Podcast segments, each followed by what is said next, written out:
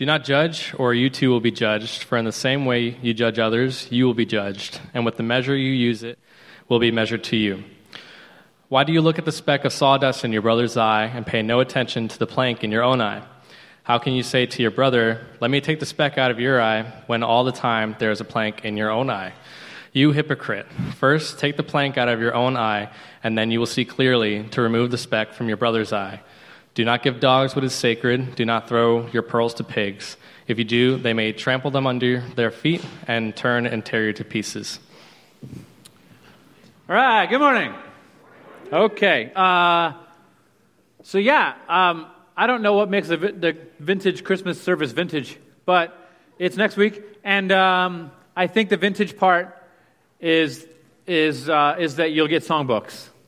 I, I guess that's it. But. Um, uh, so basically, that's it's not like this well-produced like Christmas show. I'm not I'm not even preaching. Like we're going to gather, we're going to set up in a circle, and we're going to have seats for the for the families and the elderly, um, and the rest of you, able-bodied people, are going to stand uh, in big circle, and we're just going to sing traditional Christmas songs under candlelight, and it's going to be fun, and it's not going to be like inspiring or like I'm not like I'm not writing a Christmas opus for everyone we're going to sing and have fun. And uh, a small band, it's not about the band, it's about the voices and all of us singing together. And the children are going to sing a song. And uh, one of the children is adorably going to read us the Christmas story. It's going to be fun. Okay. So I know, uh, right? Okay. Um, so here's our passage today. We could go, okay, I rewrote this like three times, this sermon. Like there's so many different ways you can go. Matthew is an interesting writer. Matthew does things that the other gospel writers don't do. Um, and he specifically arranges all the teachings of Christ and the events of Christ's life in specific ways to make points. We tend to today look at history as what happened in chronological order. Um, that's a relatively new invention in human history. Um, history used to be kept and told in ways that made a point and emphasized meaning. History had meaning. It wasn't just facts of how we got here. It was um, it was sort of uh, the story of what God was doing. And so, Matthew, specifically, and, and others, but mostly Matthew, he, he rearranges the life and the teachings of Christ in a way to like to teach different veins of thought as you move through it. Um, so there's three ways I could have taught this passage. One of them is, um, like last week we talked about worry, and oftentimes in ancient texts, especially Jewish texts, the things, how they're ordered, sort of uh, hint at how you're supposed to read it. And so we just finished a passage on worry. And so this could be a passage to where you can continue thinking along the line of worry. Um, don't worry for your clothing or your money, and also don't worry for other people as well. Um, trust God to guide them. And so you could go that direction. Another direction you could go was uh, Jesus has been talking about the hypocrites, the Pharisees, the religious elite who are doing good things in public for people to see them. Um, and so there's a general thing of like outside how you um, perceive other people and how people perceive you. Um, and so all that is here. The way we're actually going to go about it today is the story of how people change and how they're reconciled. So, all three of these things there's worry, it's obviously in the verses right before it. There's Jesus constantly calling people hypocrites, he's calling the Pharisees hypocrites. That's there. I'm taking it all the way back to the, the, um, the Lord's Prayer Thy kingdom come, thy will be done. Um, how do people heal and change? How do people find wholeness? That's, that's how we're going to look at this today. And I could, I'm not going to, but I could literally preach three sermons in a row coming at this from different angles. Um, there's different levels at which you could go into scriptures in the ancient mindset. It's this beautiful tradition. And Matthew takes part in that. We're going to look at it today um, in a specific way that has to do with reconciliation, that has to do with helping people heal, helping people find wholeness. Um, and so before we get going today, before I pray, um, I want you to picture in your mind someone that you um, see as they're heading down the wrong path. They're in a state of unhealth and unrest. Um, they're making the wrong decisions. They're going the wrong direction. Um, and this person you have been maybe speaking to and working with and trying to enlighten them the way you are enlightened, right? And, you, and you've been trying to shake them, and you just want to shake them and tell them, you need to change, this is wrong what you're doing. You want to confront them in some way. I want to think about that person today. I want you to think about how you've been doing that. And I want to compare the methods you've been using with the methods that Jesus is using and, and actually the method that the gospel uses to change people. Um, and so as we pray, I want you to ponder this person, ponder your methods, um, and let's open up a discussion about that, shall we? Let's pray. Father, we lift our hearts up to you, we lift each other up to you. We, we love our community, we love our families. We love our friends and our relatives, and, and, and we want nothing more than for people to find health and goodness and holiness and salvation. We want them to see truth and beauty and light. We want them to open up. Show us how that is done. Show us the part we can play in bringing healing to the world and goodness um, into the lives of people, bringing them to places of health um, so that they can see the love that, that, that you have for them, so that they can see their part that they are here to play in what you, God, are doing in this world. Change us, bring us to places of repentance, um, guide us, give us purpose and meaning. Um, give us new ways to love people new ways to bring your kingdom into this world. Thank you, Father. Amen. Okay, so we're going to start right here. Matthew 7, verse 1. Do not judge, or you too will be judged. Um, okay, so I'm going to jump right into this. The, the, the, word judge is this word krino. Everyone say krino. krino. Very good. Okay. Krino is this word that simply means to inspect. You pick something up, you hold it in the light, and you look at it from different angles. You're looking for imperfections. Um, you're looking for um, things that maybe declare the value of it or whatever. You're inspecting it, looking for things that are wrong. Nobody likes to be inspected. Nobody. Nobody likes you to dive into their life and look for all the things that are wrong. Um, you don't like it. I don't like it. Yet it is probably the thing that we all do the most to each other. It is the great human pastime to gather um, and to talk about the crap that other people are doing and talk about how we're not doing it. Even Bible studies, if you heard the phrase, I just want you to know so that you know how to pray. This is what so and so is doing, right? Like, this is what this is. Um, and, and we like to, this is, today's passage really is made up of three things that are some of the more well known and well, like, well heard in the world um, passages of Scripture. Um, people know these passages, and they regularly say them. Don't judge me. Don't judge what I'm doing. Don't judge my life. Who are you to judge me? Doesn't your Bible say something about judging people? Now, um, so today, this is sort of what we're talking about because there's people that you want to change. And yes, you can see that what they're doing is wrong. How do you talk to them? How do you do this in a way that is loving and not offensive and not judgmental in the sense that people are thinking? Um, so, one of the things that Matthew does is Matthew is regularly telling this, um, this sort of scenario where what you give out is what you receive. Um, we don't like to necessarily see this in the scriptures because it kind of smacks of karma, stuff like that, right? Um, and but Matthew goes out of his way to say this over and over and over again. There is a relationship between the life you give and what you receive. Um, and he says it, here's a few instances Matthew 26. All who live by the sword will die by the sword. He says it to his disciple Peter. Uh, Matthew 6. If you do not forgive others their sins, your Father will not forgive you. And so there's this prayer at the end of the Lord's Prayer that sort of we are given to ponder and to think about. And the prayer is meant to change us. And the prayer is sort of, Father, forgive me to the extent that I have forgiven other people. This should change you. This is probably a prayer that you should be praying and thinking about. It will make you a more forgiving person and let you realize um, you probably don't deserve the amount of forgiveness you've already been given. How could you not be forgiving to other people?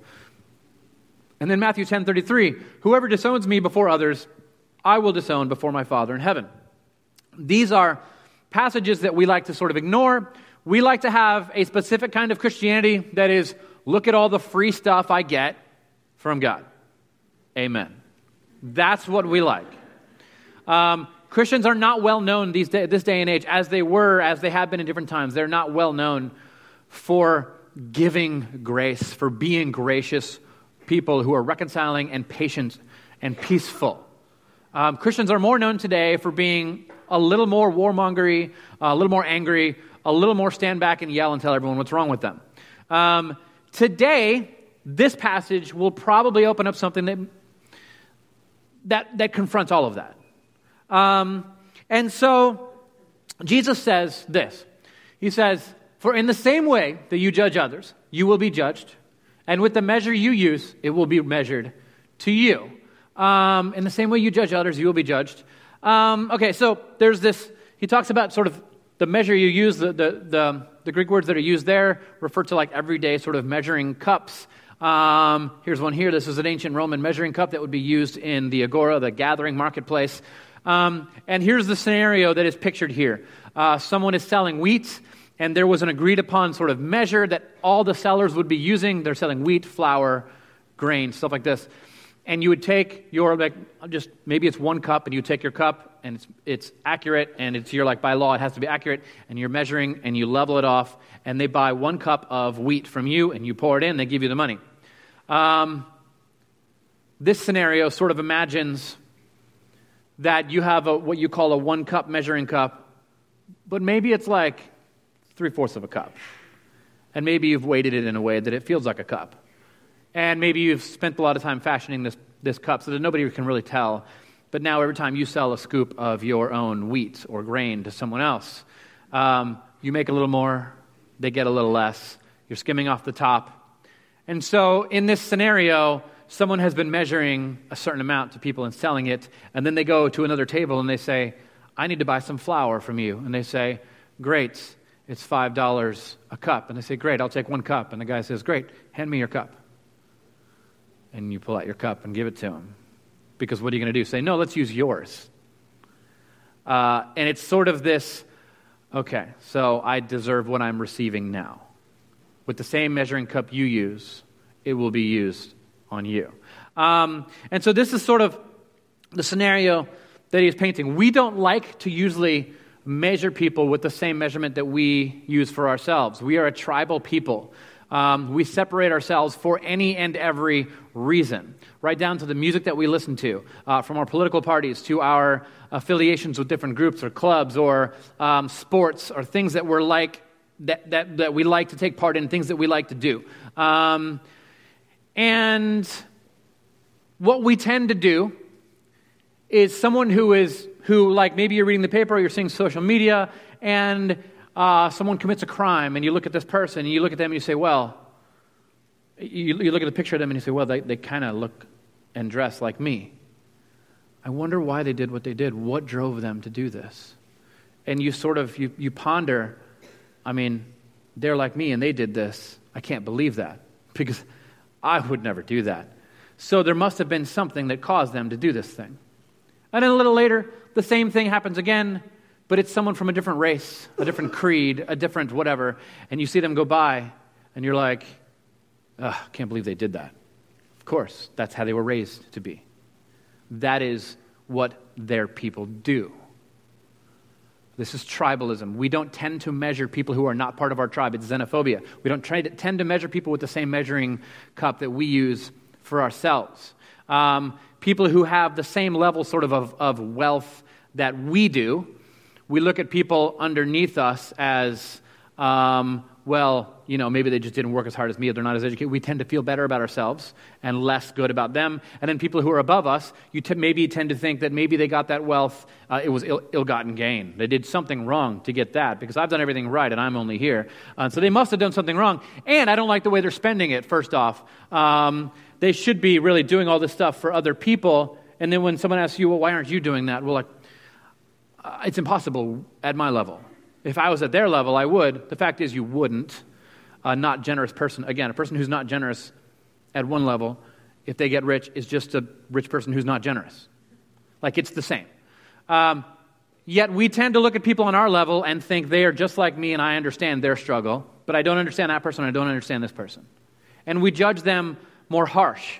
Um, here's an interesting one that I have noticed over my 10 years of pastoring is that, like, I can say things as, as a white male pastor, I can say things that are usually accepted and trusted And then when someone else gets up, maybe a person of color or a woman gets up and says the same thing I've said five or ten times, I get an email saying how they disagree with it. You would not believe how much that happens. Um, that is real. We judge people more harsh who we are either not used to hearing or, we have decided is the representation of what we'd like to see. We don't measure everyone with the same measuring cup. Um, and so there is this sense in which we judge some people's deeds as immoral, and our own deeds, which are very similar or the same, we judge as maybe, well, that was unavoidable, though, because of the situation I'm in. And this happens all the time. Now, um, if we keep reading Jesus' words here, he says this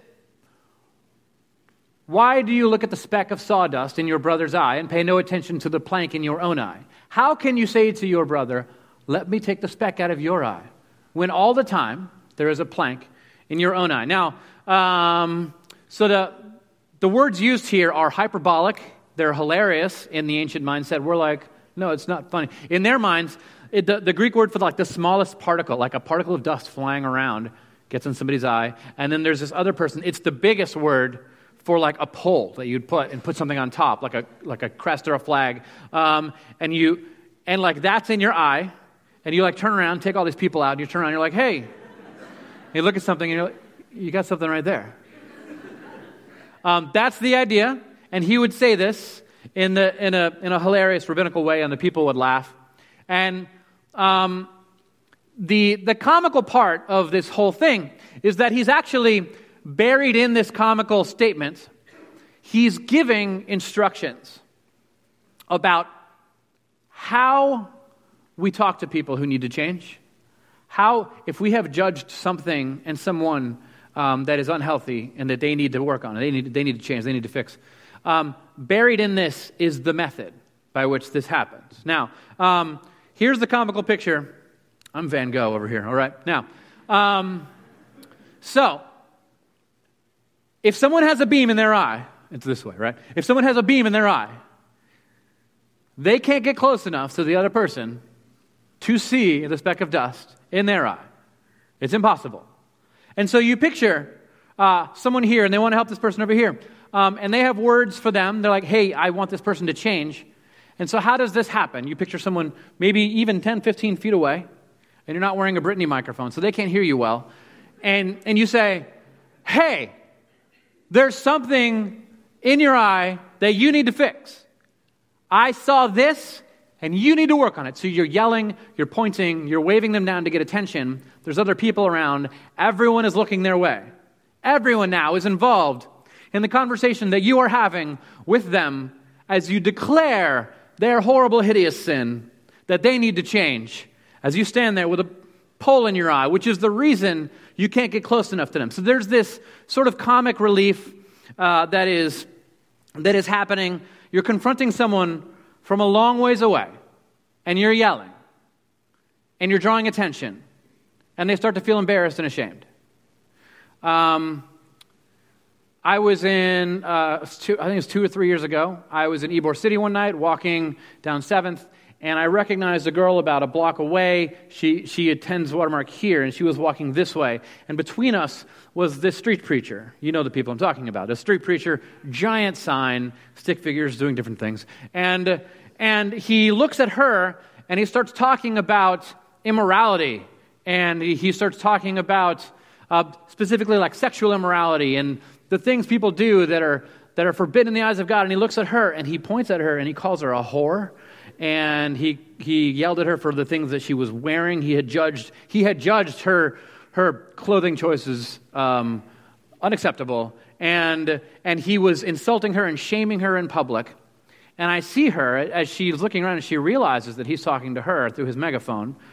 Um, and she looks at him and she realizes everyone's looking at her and she starts feeling this sense of shame and a little bit of dread. And then she kind of looks like this and she sees me. And I'm standing there, and I had stopped walking, and I felt the same sense of dread. And me and this guy are apparently in the same field of work. And I'm looking at her, I'm like, no, there's nothing to say. And this is the idea it is the public shaming of another person that you have deemed in your situation, you made a bad choice, you did the wrong thing, I am here demanding that you change, while ignoring your own obvious flaws. Um, this is the idea. And what it does to people is damaging and it's hurtful. And it is not how Christ has, the outline that Christ has given us to bring people to places of health. This is not it at all. Um, and so Jesus says this in the next verse, in verse 8 You hypocrite. First off, hypocrite. Second, first, take the plank out of your own eye, and then you will see clearly to remove the speck from your brother's eye. So Jesus has given us sort of this, this path, this method. Um, we first look inward, we reflect on ourselves. We are prayerful, um, we are practicing the dis- disciplines, we are striving for wholeness and health, we are humbling ourselves in the presence of God regularly. We are praying the Lord's Prayer, which puts us in perspective. Our Father, He's a Father, and I can approach you with even all the things that I've done. I can approach my Father. Our Father who's in heaven, who's holy, hallowed be thy name. He's different from everyone else, and He still judges me um, as loved. Um, your kingdom come. Uh, there's this, this, this thing that you have let me take part in, and you've offered to me to take part in the, your kingdom being established in this world. There's this whole other way to live um, that instead of our eyes being outwards, I mean, this has been the focus. A bunch of people standing in the streets, right, that Jesus has been talking about, the Pharisees, the hypocrites, who stand up, they tithe in public for everyone to see, they pray in public and loudly and eloquently for everyone to hear, and it's all about the outward appearance. Um, and Jesus says, first off, we're not going we're not going to think about the outward appearance. You need to do the work yourself. We're not going to judge them. You're going to do the work in yourself, and you're going to do everything you can to get right with God.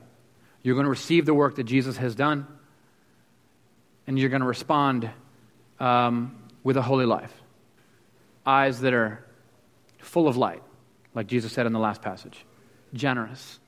Um, generous with people, um, not just with your tangible things, but with your love and with your grace. And you're going to make yourself right. Um, and, and if you have worked to make yourself right, he says, first take the plank out of your own eye. Do everything you can to be a Christian, a healthy follower of Jesus, to humble yourself and live a life worthy of, of, of the name that you wear. If you first take the plank out of your own eye, then you will see clearly to remove the speck from your brother's eye. The only people who see clearly how things should be made whole are the people who have taken the steps themselves, who have already walked that journey. If you have been through something and you've come out the other side, and you see someone else going through something, that same thing that you went through, you can see clearly exactly what this is going to look like for them and exactly what steps they need to take.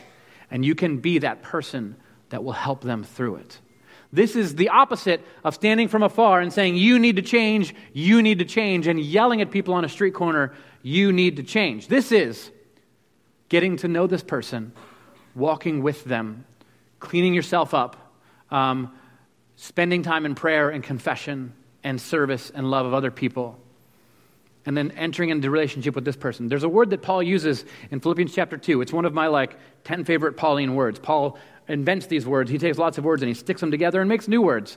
Um, and one of those words is the word he uses for encouragement in Philippians chapter 2, where he says, If there is any encouragement, um, he's talking to the church. Um, he says, the, the word encouragement that he uses is this word paramythion. Everyone, paramythion. Okay. This word, if you, I want you to remember this. I want you to understand this word because this is how you encourage people. This is how this works.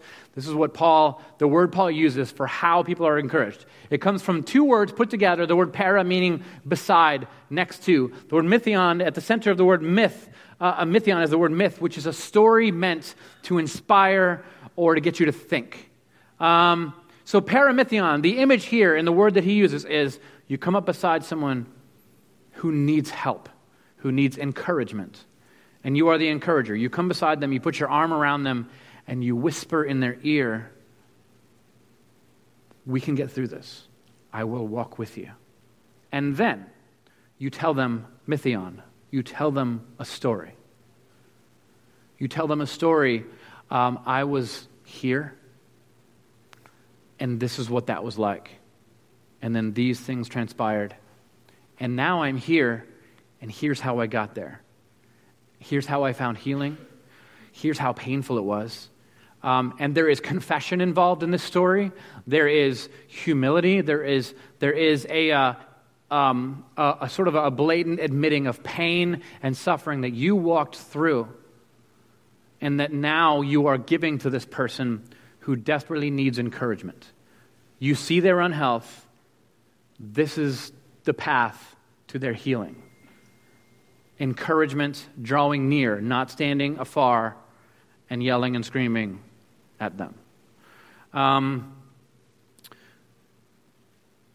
if you're going to help anyone else, you must be at a place uh, where you are filled up.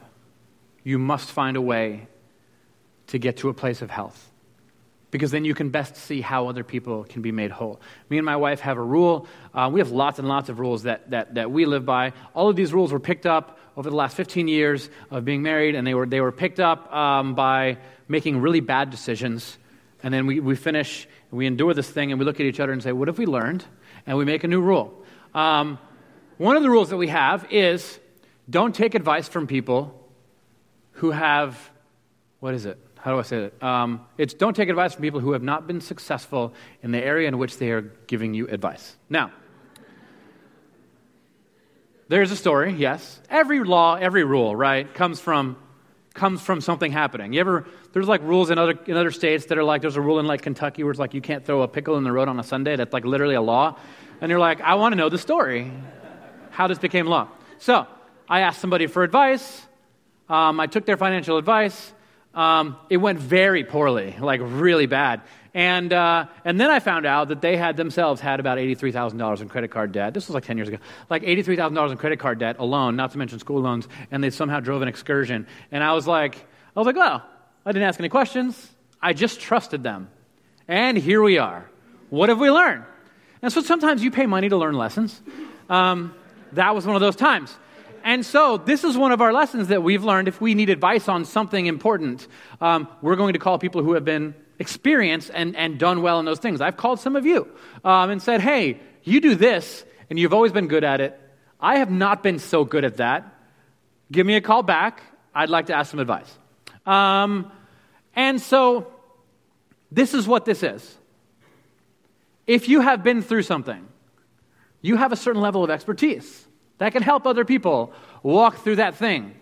Um, there is a sense of empathy and compassion, like, yeah, I did that too. I did that too. Let's walk through this together. Um, and Paul, uh, he mentions this kind of idea several times. In Romans chapter 2, he writes to the church in Rome and he says, When you, a mere human being, so first off, he starts saying the same thing that Jesus said. When you, a mere human being, pass judgment on them and yet do the same things, what do you, th- do you think you will escape God's judgment? And then he says, Or do you show contempt for the riches of his kindness, forbearance, and patience, not realizing that God's kindness is intended to lead you to repentance? What is intended to lead you to repentance? The, the harsh, like wrath, no, it's like literally kindness. It's, it's the forbearance that God has had with you, the patience and the love and the kindness that God has poured out for you every day drawing near to you again, no matter how many times you've pushed him away. It's the kindness of God that brings us to repentance. This is laid out clear through scriptures over and over and over. It is also um, understood as followers of Christ that our kindness to people will bring them to repentance. That our love um, and our desire to be graceful and reconciliatory to them will lead people to repentance. Repentance is a simple spiritual word, uh, it, it, simply means to change, to change their mind and go the other direction. And then, and then Paul, as he's aging, as he's older, he writes this letter. The aging Paul writes to this really young pastor named Timothy. He's ministering in a city called Ephesus, and um, Ephesus is a uh, it was the center of like pagan and emperor worship. There is stuff going on there that um, makes Las Vegas blush. And the, and Timothy's planting a church here, and Paul writes to Timothy, and here's the advice. He says, um, I was shown mercy so that in me, the worst of sinners, Christ Jesus might display his immense patience as an example for those who would believe in him. He says, Look, I was, I was the worst, and Christ chose me and was patient with me and saved me as a display of how he works with, human, with humanity, how people are brought to him. Um, the ways in which we draw near to people, the ways in which we strive ourselves to live holy lives and not worry so much about everyone else's holy lives, but we live it ourselves. And then we draw near to people who need themselves to live holy lives, and we just, we're present and we listen and we pour out for them. That is how people are brought to change. And then, after this whole thing, Jesus could have closed the passage here, but he throws one more thing in there um, that cuts deep, but oftentimes it's seen as disconnected from the passage um, because it's a whole other thought. Um, it sounds like this it says, Do not give to dogs what is sacred, do not throw your pearls to pigs. Now, um, it seems on, on, at face value that this is sort of a disconnected thing, but it's not. Again, we're talking about how to speak to people about their own unhealth, um, about how to bring people to places of change and repentance and, and getting them on the path back to God, um, helping them to understand the gospel to dwell in the kingdom. Now, um, there's this thing that Jesus does several times, um, and it's sort of a it's sort of a rhyme, sort of a poem. He does it when he's writing to the Pharisees at one point. He's talking to the Pharisees, and the Pharisees were pouring wine into their goblets, and they were had cloths over the goblets because they were straining out any bugs that had gotten in the wine, because bugs are unclean. And if you eat a bug, you're suddenly unclean and you can't go to the temple, right? So they're pouring and they're straining and then they take it off and then they drink their wine to make sure that they stay pure. And Jesus uh, goes to them and he says, You strain out a gnat, but you swallow the whole camel, right? Um, so the, the Greek word for gnat is this word kamla, and the Greek word for, for camel is the word gamla. You strain out a kamla, swallow a gamla. It's, and everyone laughs at them. Um, and, uh, and then, and, and so like there's this witty thing that that Rabbi Jesus is always doing, where he's making these little rhymes. And they're memorable. Um, and he's like, look, you can do your best to strain out all the little things to keep yourself pure, but you basically swallowed a camel. Um, you are unclean, you need to repent. So, Jesus does that same sort of thing here. Um, so, the Hebrew word for sacred um, is this word kadosh.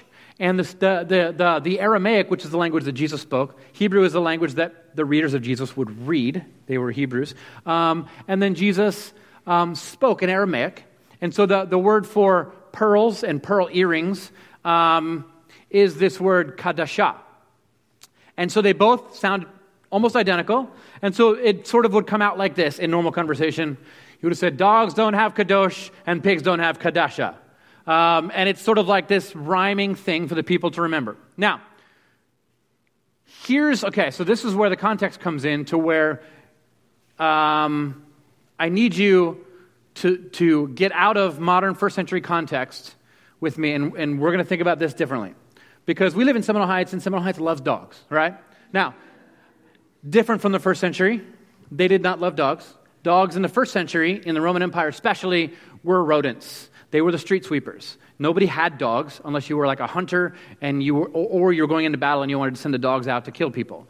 Um, they weren't like these lovable, like the poodle didn't exist. Um, and and so the dogs are these unclean sort of rodents. Uh, we would more, to connect with us, we would say, you're not going to feed your rat off of your table, right? Um, uh, because anything that is kadosh is something, it's like this pure food that God's people would eat. It's like kosher food. It's like you're not going to make this kosher meal and then feed it to a rat. You're not going to do that. Um, and pigs, they didn't even eat pigs. They didn't keep pigs. Pigs were unclean to them. They wouldn't go near them. Um, and he says, You're not going to you're not going to take a pig and like put earrings on it and like necklaces and like paint its little hooves and dress it up. Unless you're making it like a YouTube video. Like that's not not what we're doing. And and he says, so the, you have things that are that are for you, and food can't be spared. You're not going to give it to dogs. You're not going to take your precious jewels and put them on things that don't need them.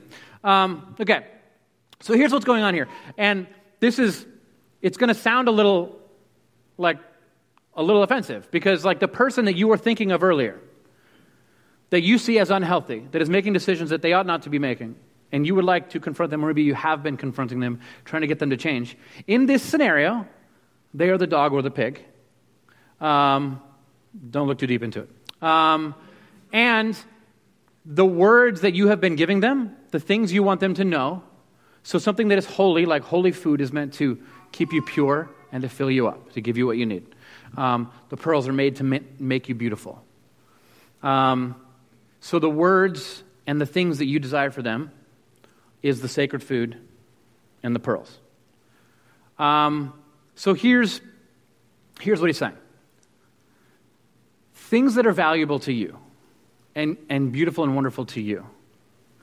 Um, any truth that you have, any words that you have that you think are just pearls of wisdom, right? They're not viewed as that by everyone else.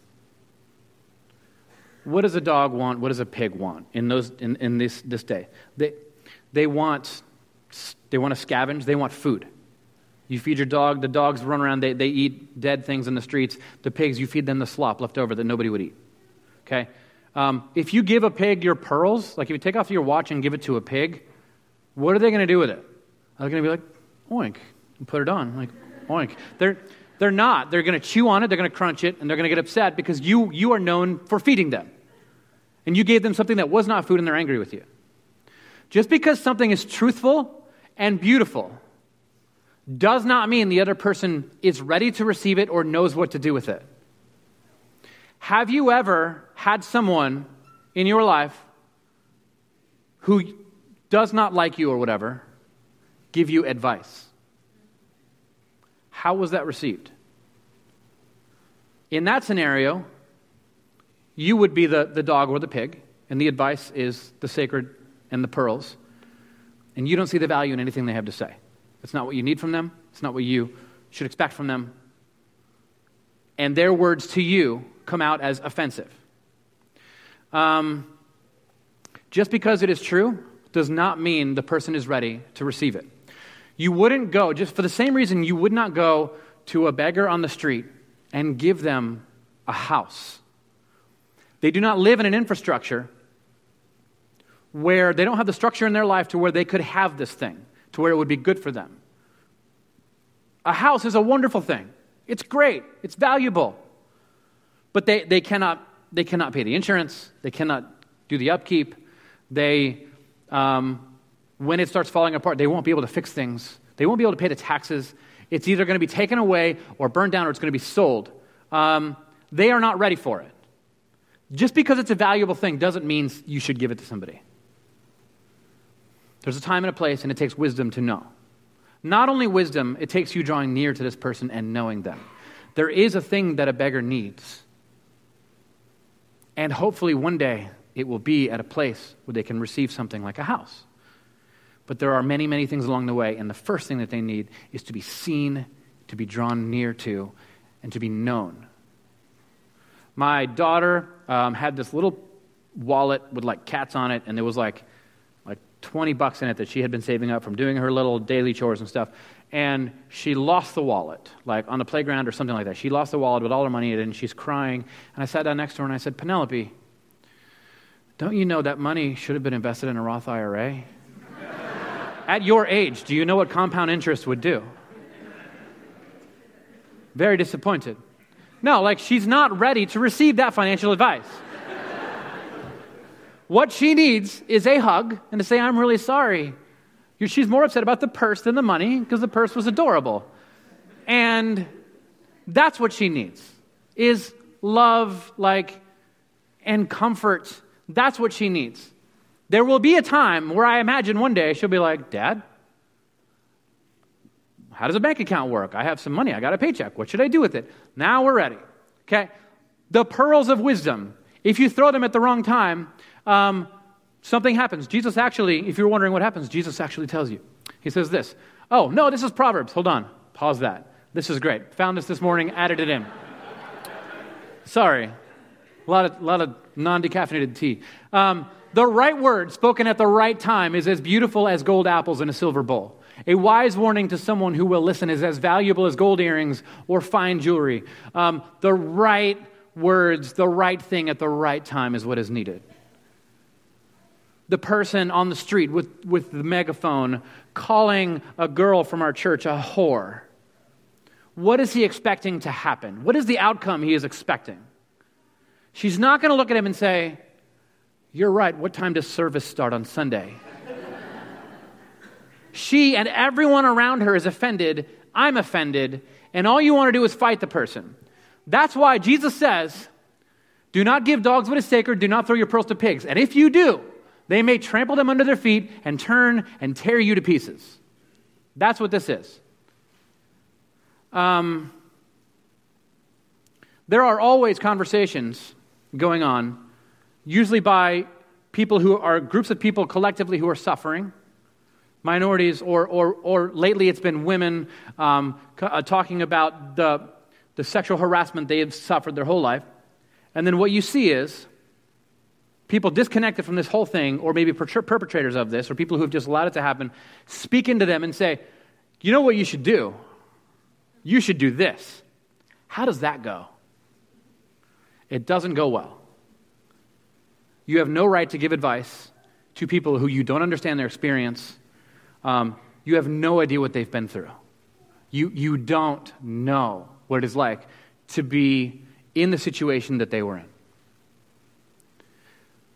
The solution is to get as close as you can to get to know incarnational work in the same way that God entered into our world.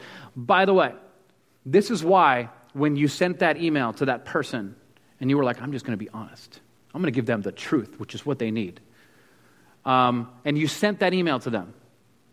That's why the relationship ended. That's why they didn't respond gently. That is why uh, it went bad. That's why you got an angry email back.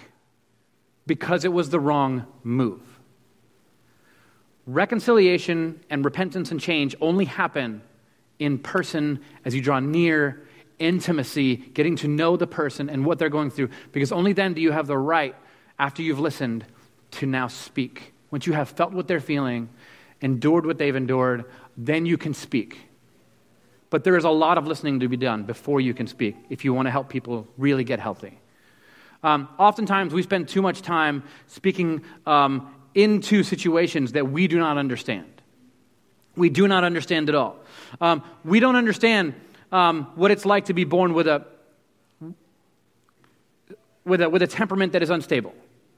And maybe you're born with a, with a temperament that is very stable, and you see someone who has a completely different temperament than you do, and all you can do is judge their actions and everything. You don't know what it's like to live wired the way that they are. You don't know what maybe what it's like to grow up in a home that is broken where your parents are screaming at each other if you came from the complete opposite. Yet you look and you inspect and you tell them what they should do and you tell them how easy it is to not fall into that same pattern, pattern over and over and over again. Um, you don't know what it's like to be, to be like different from everyone else around you, to be born um, a different race, um, wired differently than 90% of the people around you. And when you speak to that person, like I have advice for you, pearls of wisdom, all you're doing is giving them something that you have not um, received the right to give them. Confrontation happens in relationship. Change happens, it's the kindness of God that brings us to repentance. Um, God shows us how this works, He shows us how this is done. Um, there is this word that is used all through scriptures. It's a word that we translate as healing, it's the word we translate as wholeness, and it's the word we translate as salvation. And the word is soteria. And the word soteria is the word every time you see, um, you see Jesus being referred to as Savior, you see, um, every time you see you know, your, your faith has, has made you whole, the word there is soteria. That's why some translations will say your faith has saved you, or your faith has healed you, or your faith has made you whole. It's one word. The word is soteria. It is not just this soul thing for later on after you're dead, it is this wholeness. And, and instead of God, the, the way salvation enters into the world from, from the Christian point of view uh, is that instead of God sitting on a throne far, far away and hurling down like commands like lightning bolts, um, which God has every right to do, But instead, God enters into the situation. And according to scriptures, he moves in to your city, your neighborhood, and he what's called tabernacles with us, like tents. That's the word for tent. He like he moves into the neighborhood. He buys a house next door to you. This is this is the story of what Jesus did in the world. He moved in among us, and he walked with us, and he and he washed our feet, um, and he and he he took disciples that everyone else had rejected, um, the poor, the uneducated. Um, he brought in women and elevated them to the equal levels of men. Um, he Jesus moved in and drew near to people, and they were saved. He felt their pain. He lived under the oppressive empire that they were living under. He died the death of a, of a traitor against the empire. He stood against them. He was crucified. The blood ran down. It flowed. And, and then he was buried. And three days later, resurrection happens. Resurrection doesn't happen unless there's death first. You can't skip to the end if you want people to be made whole again, resurrection, healing, salvation, all of it, there is a form of death. There is a following of Jesus, a taking up your cross and following him, moving towards people. This is how people are made whole. That's what all of this is about. Um, I'm going to wrap it up. I've gone too far already. And so we're going to take communion. Our communion service, you guys can take, go ahead and take the elements and spread around the room. Um, and so now, when we go back to prayer before communion, I want you to think about that person again. Instead of thinking about all the things in them you need to confront, I want you first to think about the things in yourself that you need to confront. Um, compare the teachings of Christ with your own actions. How have you been confronting them? How has it been working? Um, are, are you just throwing pearls to people who are not ready to receive them? Is it causing more strife? Or have you drawn close? Are you listening? Are you willing? Like, people come to me all the time and they say things like, How do I get this person to see this? How do I get this person to change? Honestly, it's possible that you can't. They may never change. Will you keep pursuing? Will you stay with them? Is, is your love for them really real or is it based on something else? They may not change at all. And so let's lift those people up in prayer, and then let's pray for ourselves that we can learn to live in this way and bring real healing and salvation to the world. Let's pray. Father, thank you for your words, for this community. It's a beautiful group of people gathering together to be your, your body as best we can. Guide us, make us whole, change us. And as we crawl towards you, I ask that you would help us to become more like you. Pray all these things in your name. Amen.